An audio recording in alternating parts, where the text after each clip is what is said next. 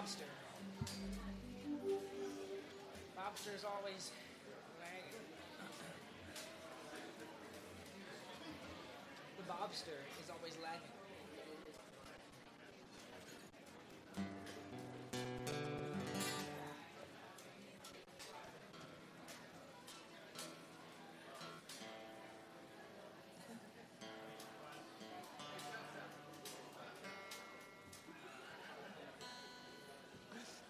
Need the beat, bro.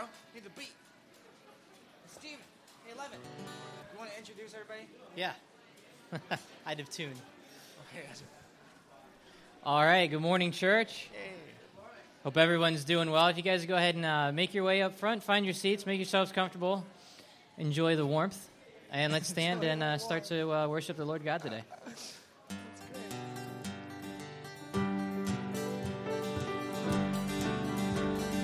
Some glad morning when this life is o'er, I'll fly away to a home on God's celestial shore. I'll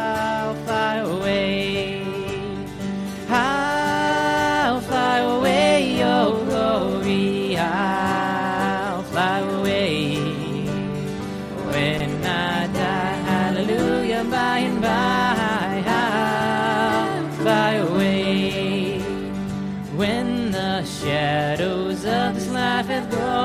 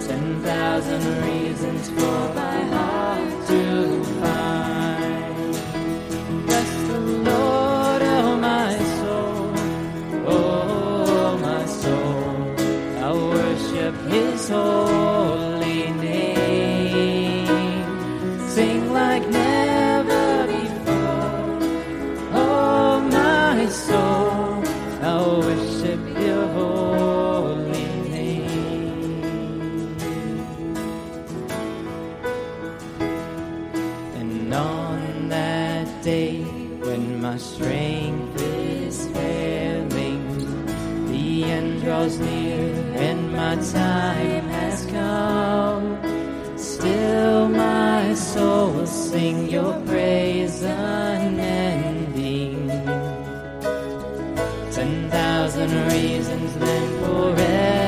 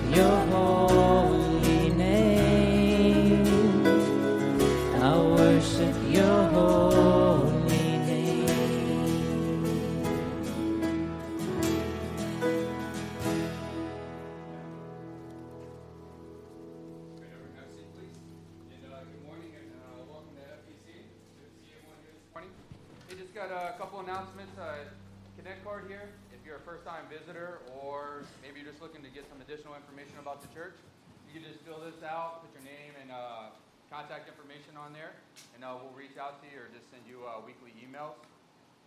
Also, just like to remind you on your way out, on the left-hand side is our tithe and offering box. So if you just want to drop a tithe in there uh, or any offerings, please just go and put them in the box. And then today, after service today, we'll have a uh, town hall meeting, just again to uh, give some updates about the uh, upcoming fiscal year, talk about the budget, and then uh, Fitz will also be giving a pulpit committee update today.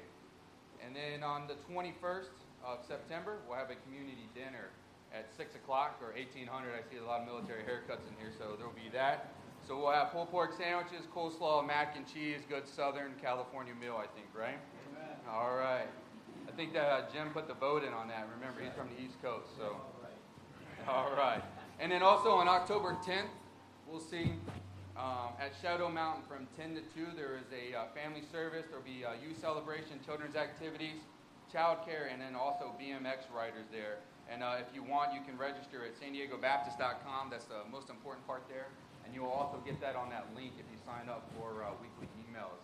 And then uh, one last thing I wanted to put out. It's kind of a funny. I'm not sure if I can say this at church, but I got a death threat uh, yesterday from one of the men at the breakfast. But yesterday it was like a bunch of little scurrying ants. So if you if there's wives here that are having trouble at home with their husbands, you should come here on the first Saturday, right? We had to set up the church, we had to vacuum, wash dishes, we were scrubbing pans because most of us don't know how to cook right. So there was a bunch of burnt pans yesterday from the uh, men's breakfast. And I was like, man, if all of our wives could only see us, right? And one guy was like, don't say that at church tomorrow. So, and he's here on the back left. I'm not saying any initials or names, all right? But he is a lot bigger than me, so I'm a little nervous. So if I could get an escort on the way out. Um, but with that being said, uh, awesome. I, um, I'm just uh, thankful that each one of you here. So let's bow our heads in prayer. Heavenly Father, we just thank you for this day, Lord. Lord, it's an awesome opportunity to come into your house and worship together, Lord.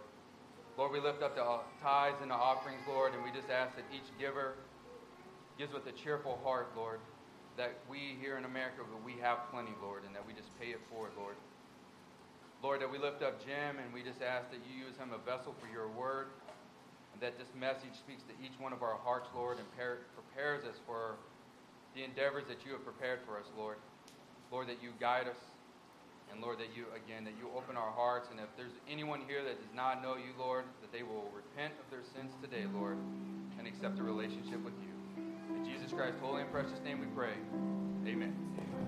Please stand.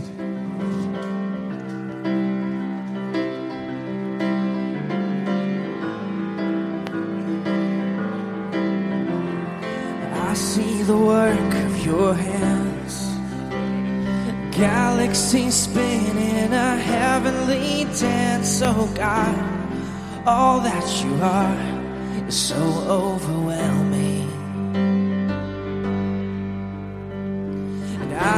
The sound of your voice. All at once it's a gentle and thundering noise, oh God. All that you are is so overwhelming.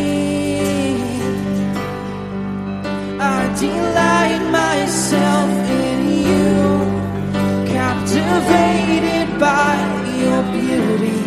I'm overwhelmed, I'm overwhelmed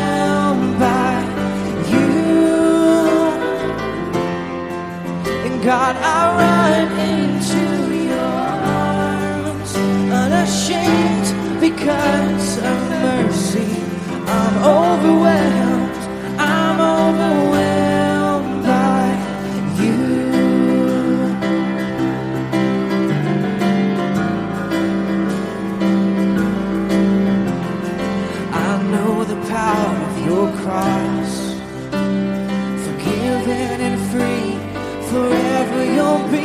my God.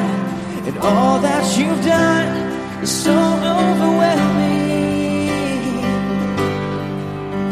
I delight myself in you, in the glory of your presence. I'm overwhelmed, I'm overwhelmed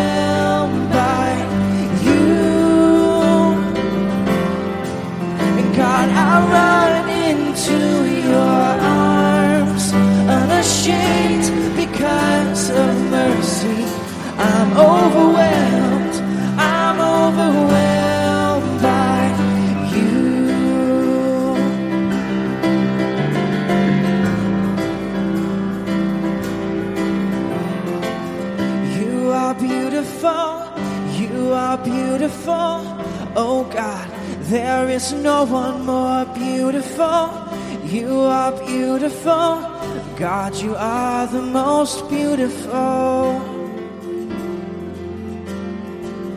You are wonderful, you are wonderful, oh God. There is no one more wonderful. You are wonderful, God. You are the most wonderful. You are glorious. You are glorious. You are glorious. Oh God, there is no one more glorious. You are glorious. God, you are the most glorious. I delight. I delight myself in you, in the glory of your presence. I'm overwhelmed, I'm overwhelmed by you. God, I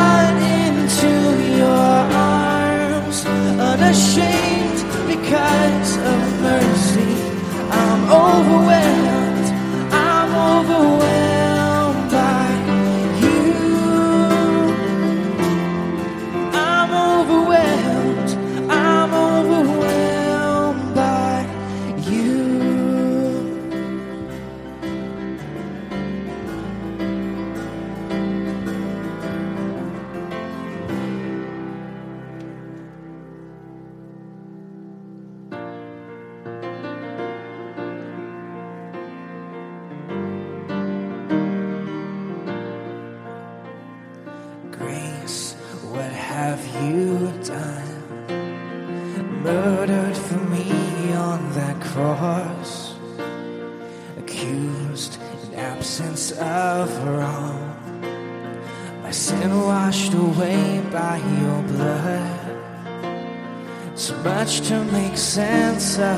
it all.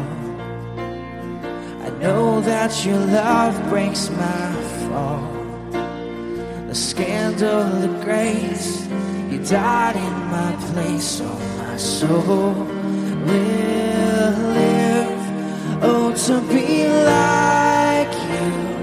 I give all I have just to know you. Jesus, there's no one beside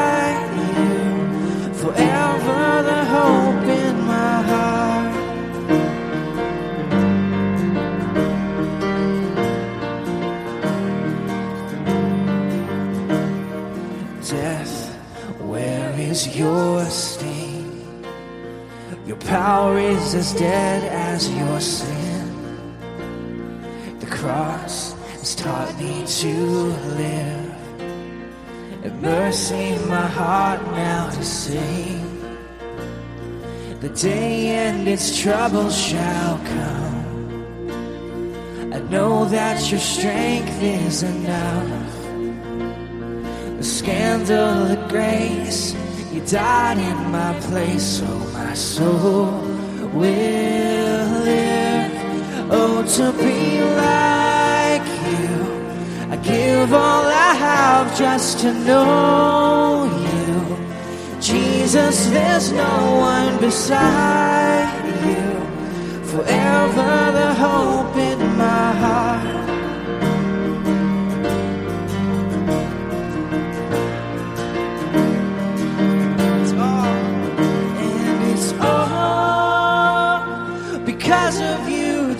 Jesus. It's all because of you, Jesus. It's all because of your love that my soul will live.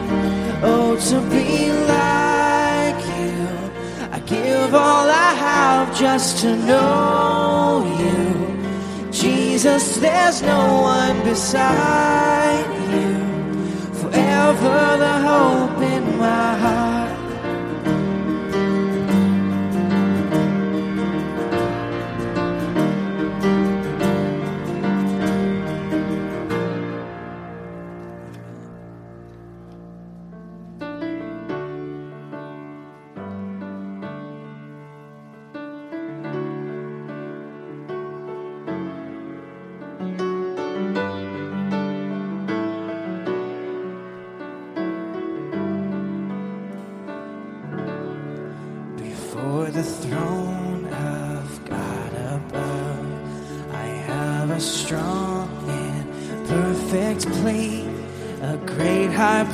Priest whose name is love, whoever lives and pleads for me. My name is graven on his hands, my name is written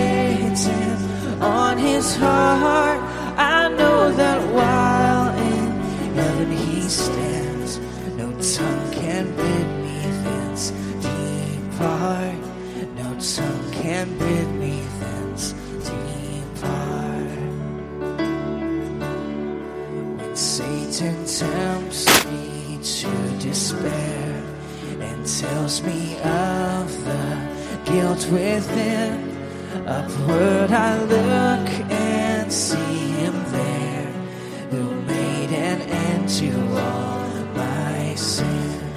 Because the sinless Savior died, my sinful soul is counted free. For God the just is satisfied to look on him on him and pardon me.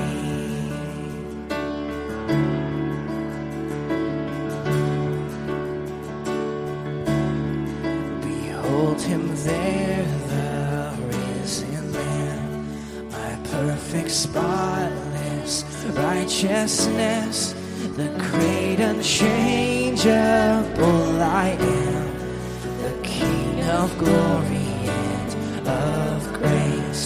One with himself, I cannot die. My soul is purchased by his blood. My life is hid with Christ on high, with Christ my Savior and my God, with Christ my Savior and my God. One with himself, I cannot die.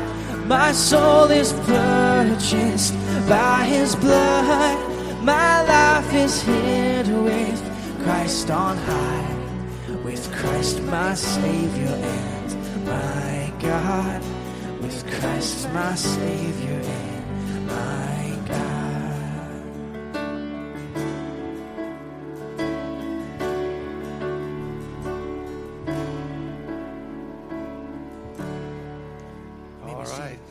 You may be seated except for the really cute, good looking young people we have at First Baptist Church. You come on up here. All you cute, good looking young people, smart, intelligent, handsome. All right, boys and girls, I got a question for you today. So put your thinking caps on, get it out of your pocket. You got your thinking cap? Got your backpack? Put your thinking cap on. Okay. Everybody got it on? Boy, they're rebels today, huh? Nobody's putting the thinking cap on. Let me ask you something. When we sing songs here, and, and Micah or Steve or, or uh, whoever leads, Michelle leads us in songs, we sing about somebody a lot. Who do we sing about? Do you know? The Lord. The Lord. Do you know what his name is? What is it? Is it Jesus? Jesus, that's right. We sing about Jesus, and, and we call him Jesus Christ, and Christ means the Redeemer, the Messiah. It's kind of a big word, means He's our Savior. And, and when you get to a point in your life when you understand that you need a Savior and that we have sins that we need to get rid of, Jesus is the one who died on the cross for our sins so that we could be saved and so we could be clean from those sins. Now, here's the thing when you become a follower of Christ, you're called a Christian. How many have heard that word, Christian? All right, you know what it means literally? It means a little Christ. We can never be just like Jesus, but we can be a little reflection of what he is. We can be a little bit like Christ, and we ought to become more and more and more like him every single day. Because do you know what? Your friends in school and your friends that live by you where you live, your neighbors, those kids maybe will never hear about Jesus unless you tell them. And you have a responsibility to tell your friends and your family and your neighbors and your schoolmates about Jesus Christ. So that's what we're going to preach on today. And here, I'm not sure what you're going to learn, but I know it's going to be a great lesson in your Sunday school class. So let's do this. Let's bow our heads and pray, all right? Our Father, we bow before you today, and we're so grateful and thankful that even though you knew all about us, you still sent your son to die on the cross for our sins. And Lord, we don't deserve such great love, but we thank you for it. And I pray you'd help every one of these boys and girls come to a point where they know you personally as their Lord and Savior. And I pray that as they do and as their moms and dads do, that they would go out and tell friends and family and friends and everybody we come across that Jesus Christ is the Savior, the Son of God. Lord, help us to be good witnesses and testimonies for you, we pray in Jesus' name. And all the kids said, Amen. Amen. God bless you. Go ahead and go to your classes. Thank you so much.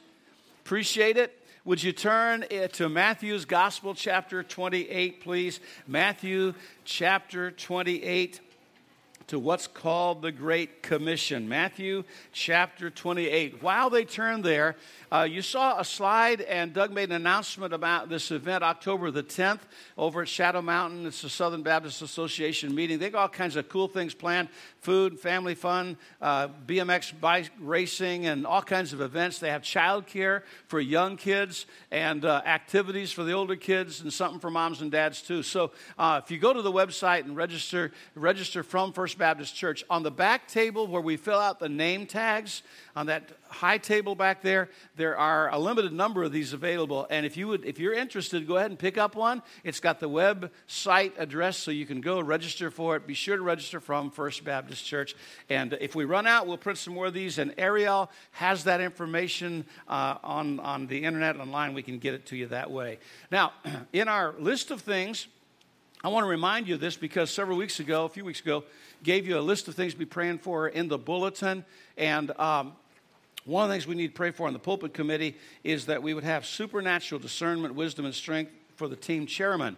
And our team chairman is Mr. Fitz, and he's going to be uh, coming up later and giving a report. But uh, I would like for us to just uh, have him stand for a moment right where you are, sir, and, and let's pray for God to give him that discernment and that leadership in that capacity as the pulpit chairman.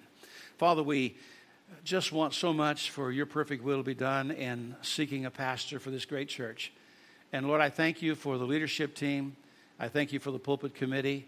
I thank you for them joining forces and uh, being responsible to determine who comes to be the full time pastor here.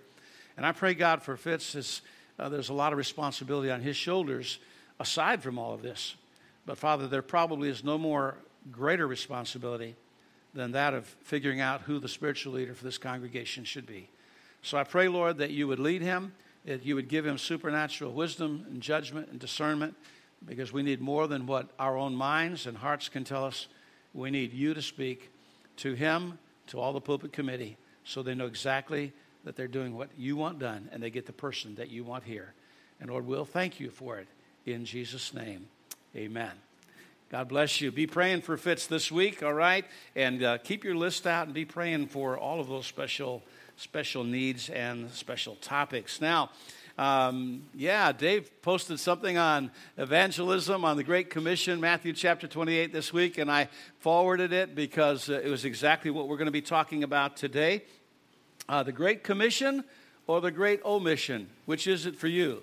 The Great Commission or the Great omission. Now they call officer when they get make an it's a commissioning. Is that correct? So it's what technically is that? I, I, maybe don't know the technical military answer to that, but to commission is to give authority to and, and to to cite someone as being responsible for and, and in a unique position. And so here we have the great commission given to us by the Lord Jesus Christ, and we're supposed to go into all the world and preach the gospel to every creature. That's our commission. That's the great commission. It's, it's the most, one of the most important things we can do. So, all of the things we've talked about in the I Love My Church campaign, this is the last one, uh, last in the series, uh, but it's not the last one in priority because we need to learn to keep, as we'll learn in a moment, the main thing the main thing. That's what the main thing should be about. And so, going into all the world, preaching the gospel, teaching them, baptizing them in the name of the Father, Son, and the Holy Spirit, and teaching them to observe all things whatsoever He's commanded us is part of the Great Commission. If we're doing it, we're fulfilling the Great Commission. If we're not, it's the Great Omission which means we've omitted something that is as weighty as it could possibly be. Michael Green made a statement about witnessing and telling people about Christ. He said, Not until we burn with a passion which is almost like a pain. I think that's interesting. A passion so strong it almost hurts. And you know what? I, I can't think about. I, I know there are times when I've had such a passion about something, such a, an emotional pull and tug. It was like it was it was similar to a pain. It was like you know, when you get a pain, it's, it's just overwhelming. It's what you think about all the time. And when you have that kind of a passion to where it's almost a pain, unless we have that to reach people with the gospel, they won't be able to take the matter seriously. So, not until we burn with that kind of a passion. So, you know, I would pray that God would give us that kind of a concern for people. Because, folks, the last I checked, they're all going to hell if they don't trust Christ as their personal Savior. That may not be a popular subject today, but and it may not be a popular topic to talk about, but it's true. There's only one way of salvation, that's through Jesus Christ as our Lord and Savior. He's the only one who died on the cross for your sins. He's the only one who was raised again. He was the only one who God sent to this world to be the sin bearer. And so everybody outside of Christ is going to hell. And we need to tell them that Jesus loves them and Jesus died for them. Well, preacher, I'm, I'm, I'm kind of uh, embarrassed to talk about. Why are you embarrassed? You, you talk about, you know, I talk about my grandkids. You want to talk grandkids? Just get me along. Get Pat along. We'll t- she'll regale you with hundreds of photos from her phone of our grandchildren. We're proud of them. We like to talk about them. I, I love to talk about my wife because I love her and because I, she's an amazing person. Why don't we like to talk about Jesus Christ? What is there that's different if he's really our Savior, if he's really our Lord, he's really our Master, if he's, if he's the one that, that died for us, why don't we talk about him more? Why aren't we fulfilling the Great Commission? So the real question is is it, is it real for you or is it not? Is it, do we take it seriously, this Great Commission? Jesus came to the world, Luke chapter 19, verse 10, uh, for the very purpose to seek and to save that which was lost. That was why he came, to seek and to save the lost. I was talking to a neighbor yesterday, walking, walking my dogs, and, and, and I stopped and talked to him, and, and uh, he, he talked about some friends of his that they used to hang around with all the time, and these friends became a part of a particular religious sect, not a Christian denomination, a particular religious sect, and they quit coming around this neighbor, and he couldn't understand that. He said, I, I know they have some different beliefs now, but he said, he said they wouldn't, they didn't want to come and to our kids' birthdays and celebrate. They didn't want to come at Christmas time and celebrate. They didn't want to come at Thanksgiving or Easter time. He said, I, I, I just got to where I wouldn't tell them when it was a birthday. I'd say, just come to our house. you know, we're going to get together. And he said, they wouldn't even do that because we weren't of their particular variety. And I said to him, Jesus came to fellowship with people who were sinners. He came to hang out with the sinners and the publicans. That was not Republicans, that was publicans and sinners and tax collectors. And he said, he said that when he was criticized by whom? By the religious crowd. When he was criticized, he said, The whole don't need a physician, but those that are sick need the physician. And, and he made some of the sweetest stories in the Word of God when, when the woman caught in the act of, of, of, adultery was brought before him, and the people wanted to stone her. And, and he stooped down and wrote, what I don't know what he wrote in the dirt, maybe, Where's the man? Where's he? Huh? Hey, you guys are so quick to stone this late. Where's the man? I don't know what he wrote, but, but when, when that was over, he told her to go and sin no more. He fellowshipped with sinners and sought them. I was sat in a courtroom a few years back as one of our church members was before a judge. it was predetermined, he was told by his counselor, by his attorney, that he was going to be sentenced to life in prison. He was a third striker, and it was over.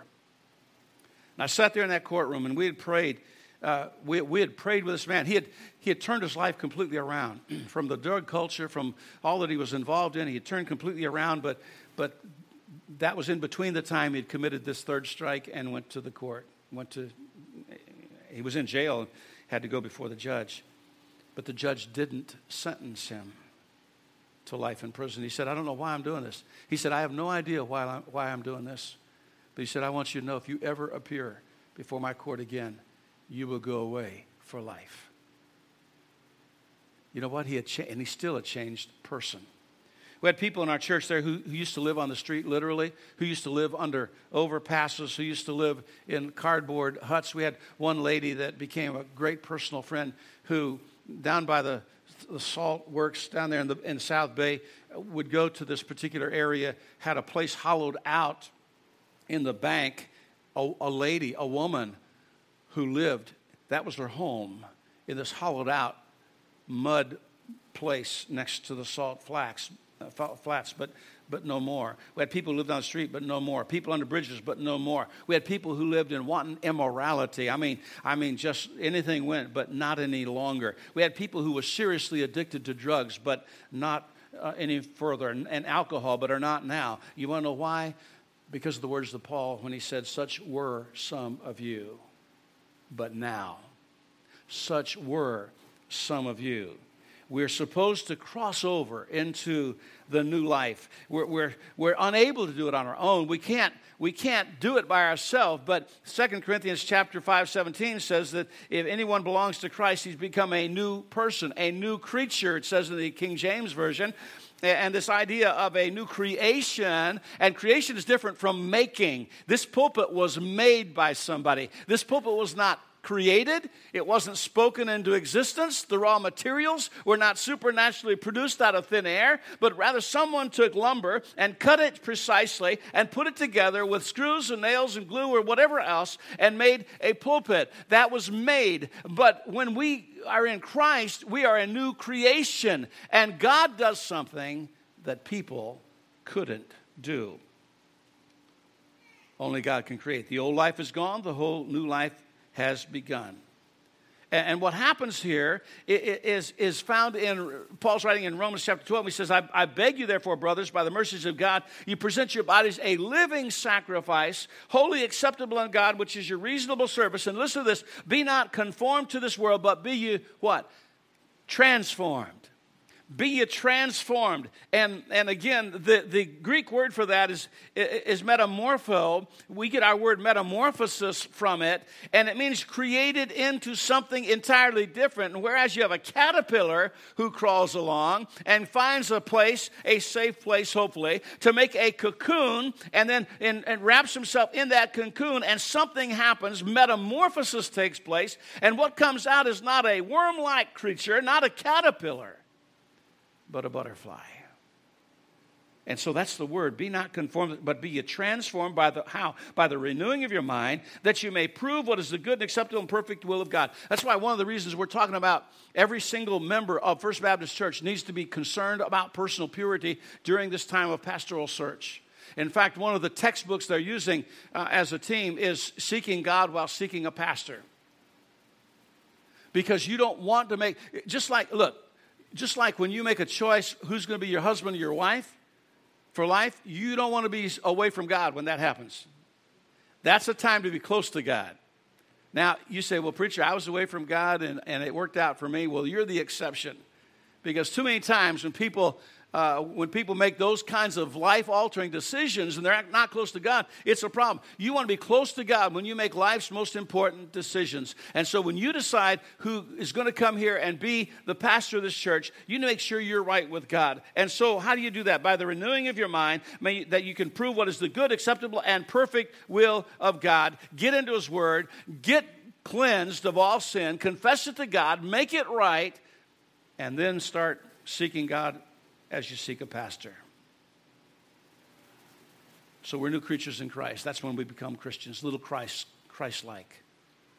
Now, folks, let me tell you, if I if I had a cure, if I had a cure for cancer, I've lost so many good friends and family members to cancer. If I had a cure for it and wouldn't share that, what would that make me?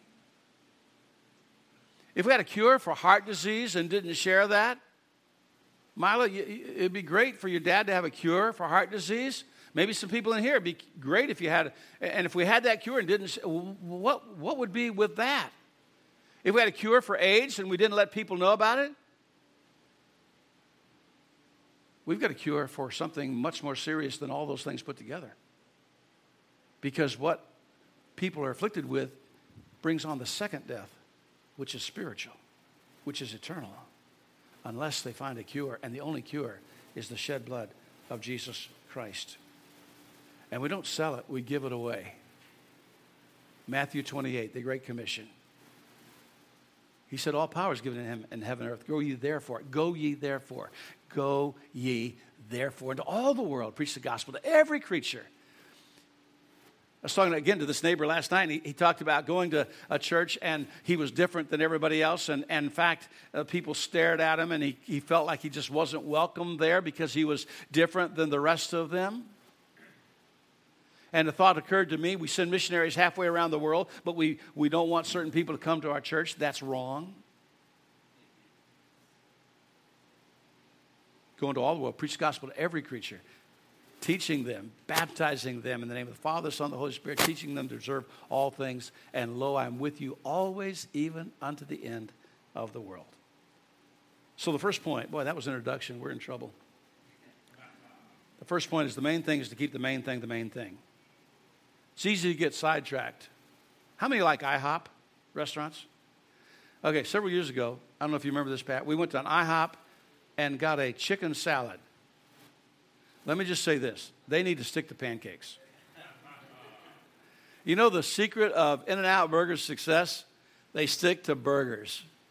You want a grilled cheese? Not going to get one there. You want a hot dog? Not going to get one there. You want a fish sandwich? Go to McDonald's. You're not going to get one at In N Out because they stick to what they do best. The main thing is keep the main thing the main thing. And we need to make sure that the main thing here at First Baptist Church is reaching people with the gospel and producing disciples. We should not be a political action group, although I think Christians should be involved and should vote and should be informed and should make their opinions known. We should not be a social agency, though I think we should help those who have needs and the poor and, and, and so on.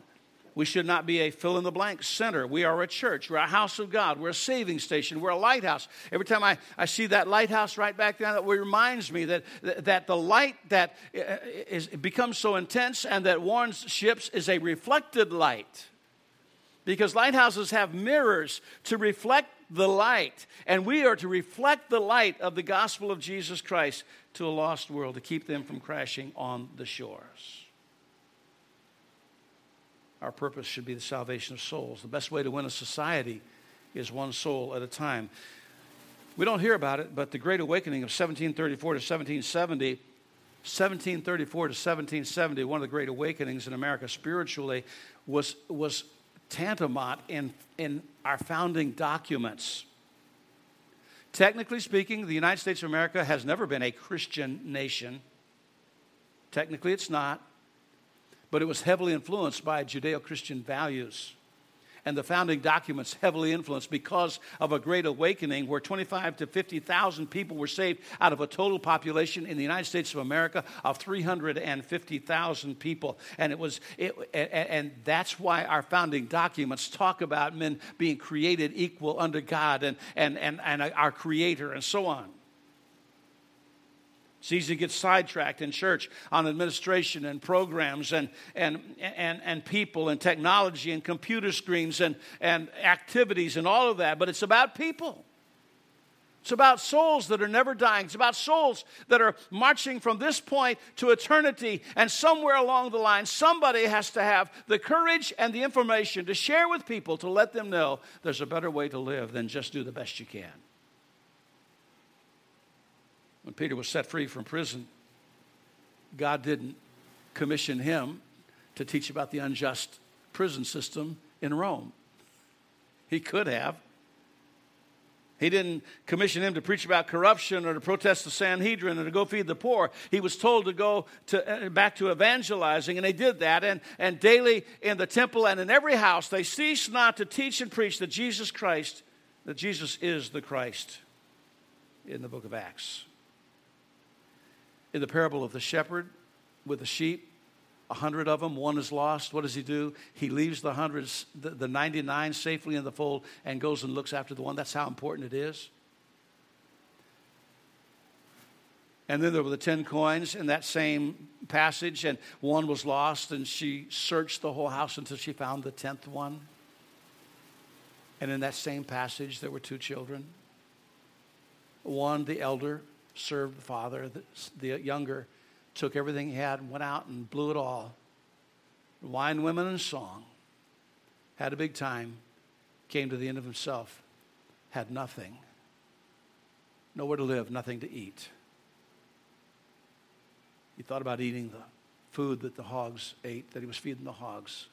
I mean, it's pretty low down. Jewish boy now. His job is feeding hogs, and he's thinking about eating. The, I don't know about you, but I, my, my parents my grandparents lived on a farm and they had hogs and they had what they call a slop bucket. Anybody know what a slop bucket is? I don't mean to offend your, your fine people here, but the slop bucket was everything that we didn't eat and everything that was left over from cooking processes went into the slop bucket, and the hogs loved it. And this boy was to that point. But guess what? He came back and he was found. He who was lost was found. And you know what I love about that story? And, and Phillips, Craig and Dean sing a song that just moves me so much is the father ran to him. The father ran to him. Put a robe on him, put a ring on his finger, shoes on his feet. Well, some qualifiers we need to have in evangelism some qualifiers. Evangelism should never take precedent over truth. We don't, we don't try to evangelize at the expense of truth. This is uh, the Word of God, and the Word of God is truth. And let's not twist it, let's not bend it, let's not make it say something that it doesn't say. The harvest is up to God. Yesterday we had a funeral for a 26 year old young man that on August the 20th flipped his truck, was ejected, was killed. 26 years old, a young man I had dedicated to the Lord when he was a baby, a young man that we had watched grow up with his family. he, hang, he, he began to hung, hang around with some pretty rough kids, young adults. They did some pretty rough things.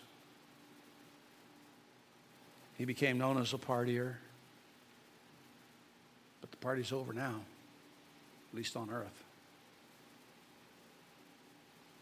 And you know at the funeral, you know what his dad did? I don't know how he did this. His dad preached the funeral message.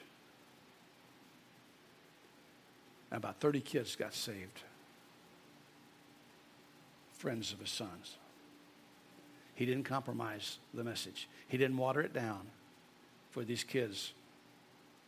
I say kids 24, 25, 26 years.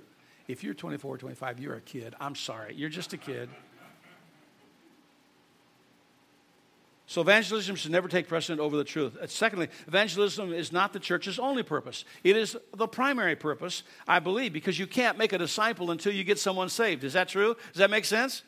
You can't disciple someone if they're lost. I mean, you just can't. You can teach them information, but you can't really make them a disciple, a Christ follower, until you, first of all, lead them to Jesus Christ. So it's the primary purpose. But we are to minister to the, the membership, we are to take care of each other, we are to have each other's back. Number three, evangelism is not measured by comparative studies. 30 were saved at a funeral service uh, yesterday we, we probably, could we have 30 saved here? If Marty would get saved, maybe the rest of you would get excited. Who knows? But we're probably not going to have that. It's not a comparative thing. Adoniram Judson went to the mission field for seven years. I think it was seven years till he had one convert. Seven years. Seven years. But you know what happened? After he died, he had translated the word of God into the language, and, and multitudes of people, Burmese, got saved. Our job is to plant the seed. It's God's job to see that it produces a crop. Some soil's rocky, others weedy, others real fertile. Some crops produce 30 fold, some produce 60 fold, some 100 fold. First Baptist Church might do better somewhere else, but it might do a lot worse somewhere else. But this is the field that God has planted you. I came from a church um, Actually, it was a mission. It started out as a mission. I, I don't ever remember it having more than about 30 to 40 people. Never had about more than about 30 or 40 people. I mean, I counted everybody. There were five teenagers in those 30 to 35 people. Four of us have been in full time ministry for 40 years. My preacher felt like a failure because he only had 35 or 40 people.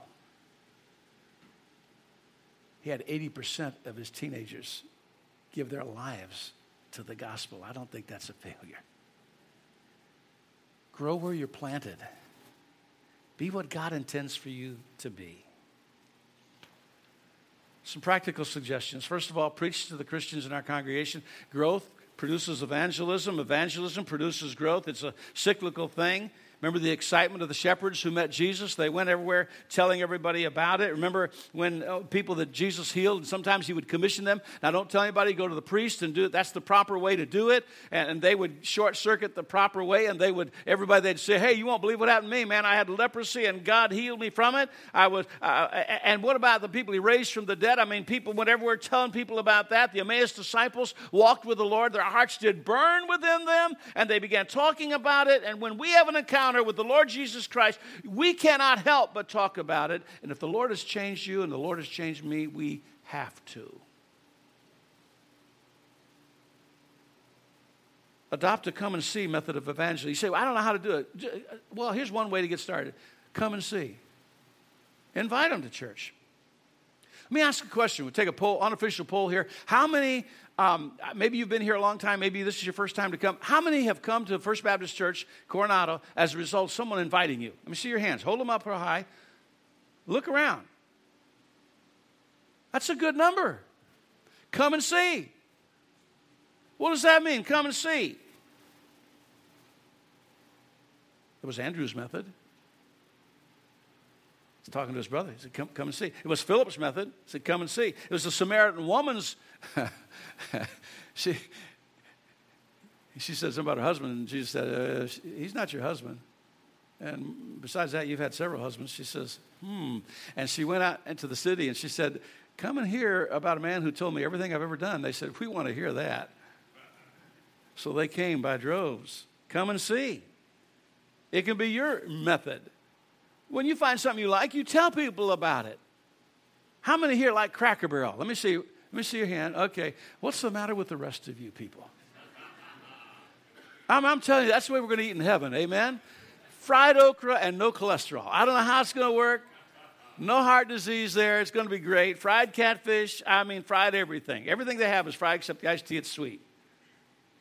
You tell everybody, I tell everybody about it. In and Out Burger. I tell these poor people for Whataburger in Texas. Are you kidding me? Have you ever had an In and Out Burger? Remember when Krispy Kreme donuts opened up out here and people lined up for blocks? You know, and why would they do that? Did you ever go there and eat one of those suckers? I mean, when they come off the little conveyor belt and they're dripping with grease and hot and just slide down so easy. They are well lubed. Yogi Berra once lamented that his favorite restaurant is always so crowded nobody goes there anymore. Now you have to think about that one.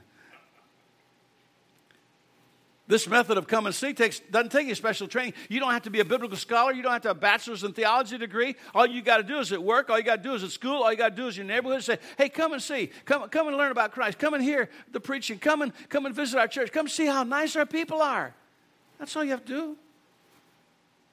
And if all the members did that, have, there wouldn't be any advertising necessity at all because the best advertisement is word of mouth. And then make the church experience inspiring. I, I'll tell you what, I hope, one thing I never want to do, I never want to bore people when I preach. Sometimes I get criticized, yeah, preacher, you, you shouldn't say funny things when you're in the pulpit. Eh, so that's why I step over here. I'll step to one side. I don't want to be boring. I think it's a sin to make the gospel boring. I think it's a sin to make churches boring. How many have been to a boring church before? Don't raise your hand. Yeah, oh man. I have been to some boring churches. I have been to some places where, I mean, I'm a preacher, right? And I'm sitting, and I'm sitting in a saying, I gotta get out of here. It's driving me crazy. Be friendly to people. One time, well, probably more than once, but at my age, I only remember one time. I knew some people who went to some visitors and said, You're sitting in my seat.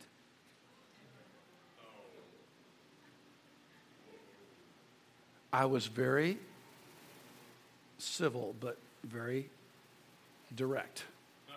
I said, If that's your seat, take it home. Don't leave it up here. Because I tell you what, that some someone visiting, you don't know. Maybe that was the first time they visited a church in a long time. Maybe they're lost. Maybe they need Christ. Maybe maybe whatever. And you're sitting in my seat. You think that makes a positive impression on them? Make every part of the experience good. I love it. You guys out here, I mean, you have from the very first time we, we've come out here greeting people. Greeters and receptionists or secretaries, the most important people in the church. Because if someone gets ignored, snubbed, offended on the phone or out on the front on the way in, whatever, that may be all it takes.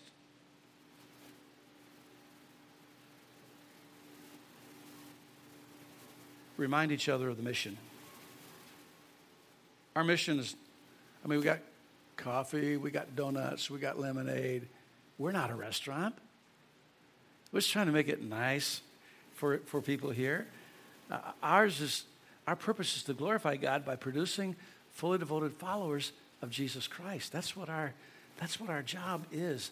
And, and, and if we're, if we do that, we're willing, we will be friendly. We say, well, preacher, I'm kind of introverted. Well, you know what? For the sake of Christ, you, you be friendly to people. You make yourself friendly. You know how to have friends? Be friends. Be a friend. Remember to invite your friends. We all have friends. We forget, we get lazy, we get embarrassed. We, oh, another thing. Sometimes you say, "Well, preacher, I don't want to talk to my to so and so about the Lord because it may run him off." Where are you going to run him off to? Hell number two? Hell number three? There's only one hell. They're going there if they don't turn to Christ. Don't be worried about running them off.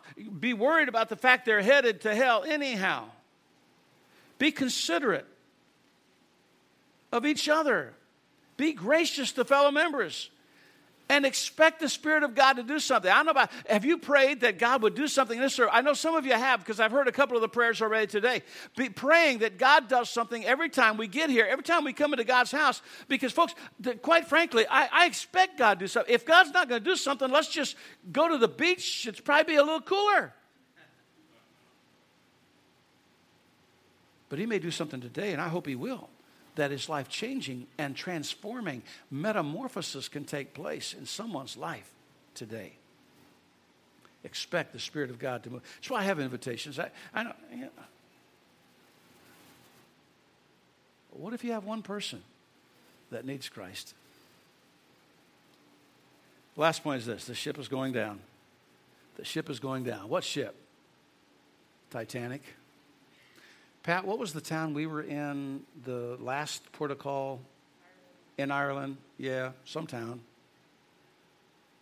Suppose you were there in mid April of 1912 and you knew the Titanic was going to sail, it was scheduled, it was ready to go, and suppose you knew somehow what her fate was going to be. And you tried with all your might to keep the Titanic from sailing, that unsinkable ship from sailing, and you could not persuade them, what would you then do? Would you follow alongside them as best you could in some kind of a boat or ship? And would you do all that you could to try to save as many of the 1,500 lives that perished as you could. Well, it was not possible to know. And no one did that because no one had the premonition or the foreknowledge that the Titanic was going to go down. In fact, everything indicated that it would be perfectly safe and was unsinkable.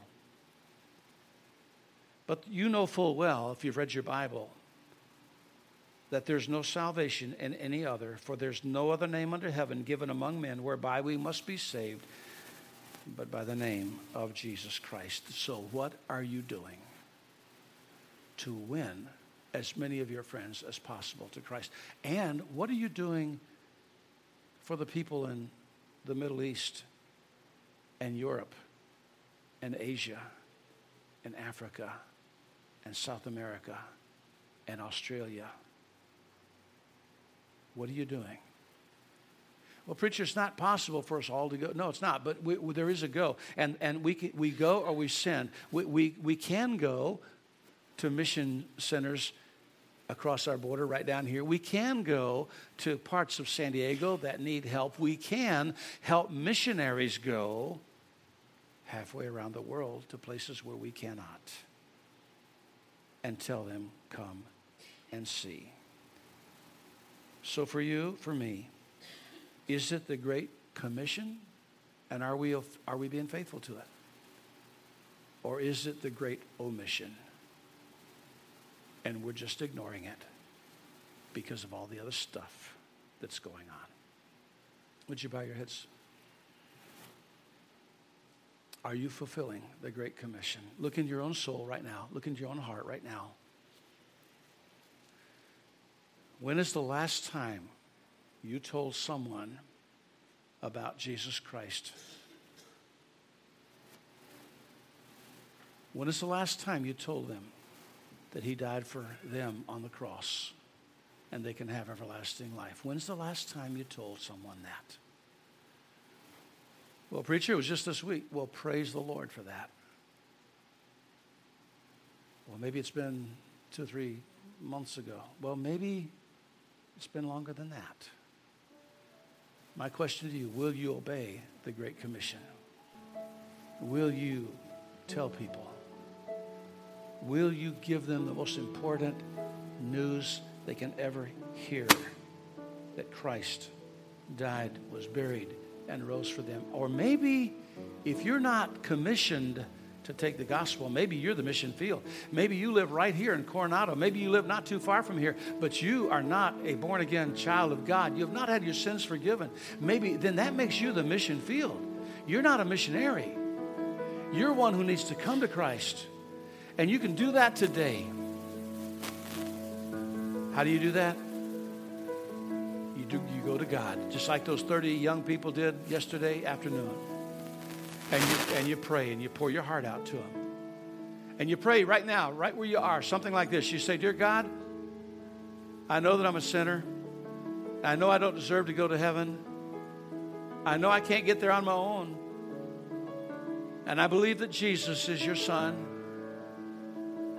And I believe he died on the cross and was buried. And that he supernaturally rose again after three days. And this morning, right here, I want to receive Jesus as my Lord, my Savior. Please forgive me of my sins. Wash me clean. Purify my heart. Lord, I trust you for eternal life right now with every head still bowed. If you just prayed that prayer right now, as best you do how, would you raise your hand up real high? Hold it up real high. Keep it up for just a moment. Preacher, I just prayed that prayer. I meant it with all my heart. Our Father, we thank you for the Great Commission. And I pray that we would be missionaries, taking our place, going where you would have us to go telling people what they need to hear. We pray in Jesus' name. Amen. Would you stand? We're going to have a verse of invitation. I'm going to ask leadership team if you'd come, other personal workers if you're necessary, if you would come also if, if you're needed. But come on down. And if you need to come, we're going to sing one verse, Micah, of song as, a, as an invitation hymn. And this is your opportunity to come receive Christ, to come and rededicate yourself as a missionary, to come and surrender to the commission God has made in your life. Whatever it is God would have you do as we sing. Everyone needs compassion. Everyone needs compassion, a love that's never failing. Let mercy fall on me. Everyone needs forgiveness. God's speaking to your heart. Come ahead right now. A Savior, the hope of nations.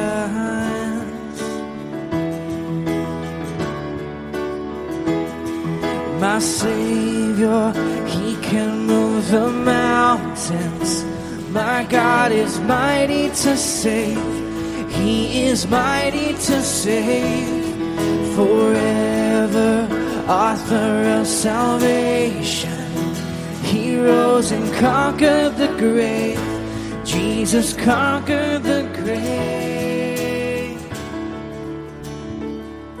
Everywhere you go this week, school, to work, wherever it might be, take Christ with you. Next week, hey, tell people come see, because next week we're talking about the Beatitudes. Start a series on the study of the Beatitudes, attitudes that ought to be, huh? Beatitudes, attitudes attitudes that ought to be. So hope you'll be here for that and bring someone with you. Going to have a town hall meeting. That's what you call it. Town hall meeting in just a little while for all members. Let's bow our heads in prayer. Father, we thank you for the blessings you've given to us. We thank you for loving us and seeking us out and for the salvation that we have through Christ. May we go everywhere we can telling people about it. In Jesus' name, amen. God bless you. Be friendly to those around you.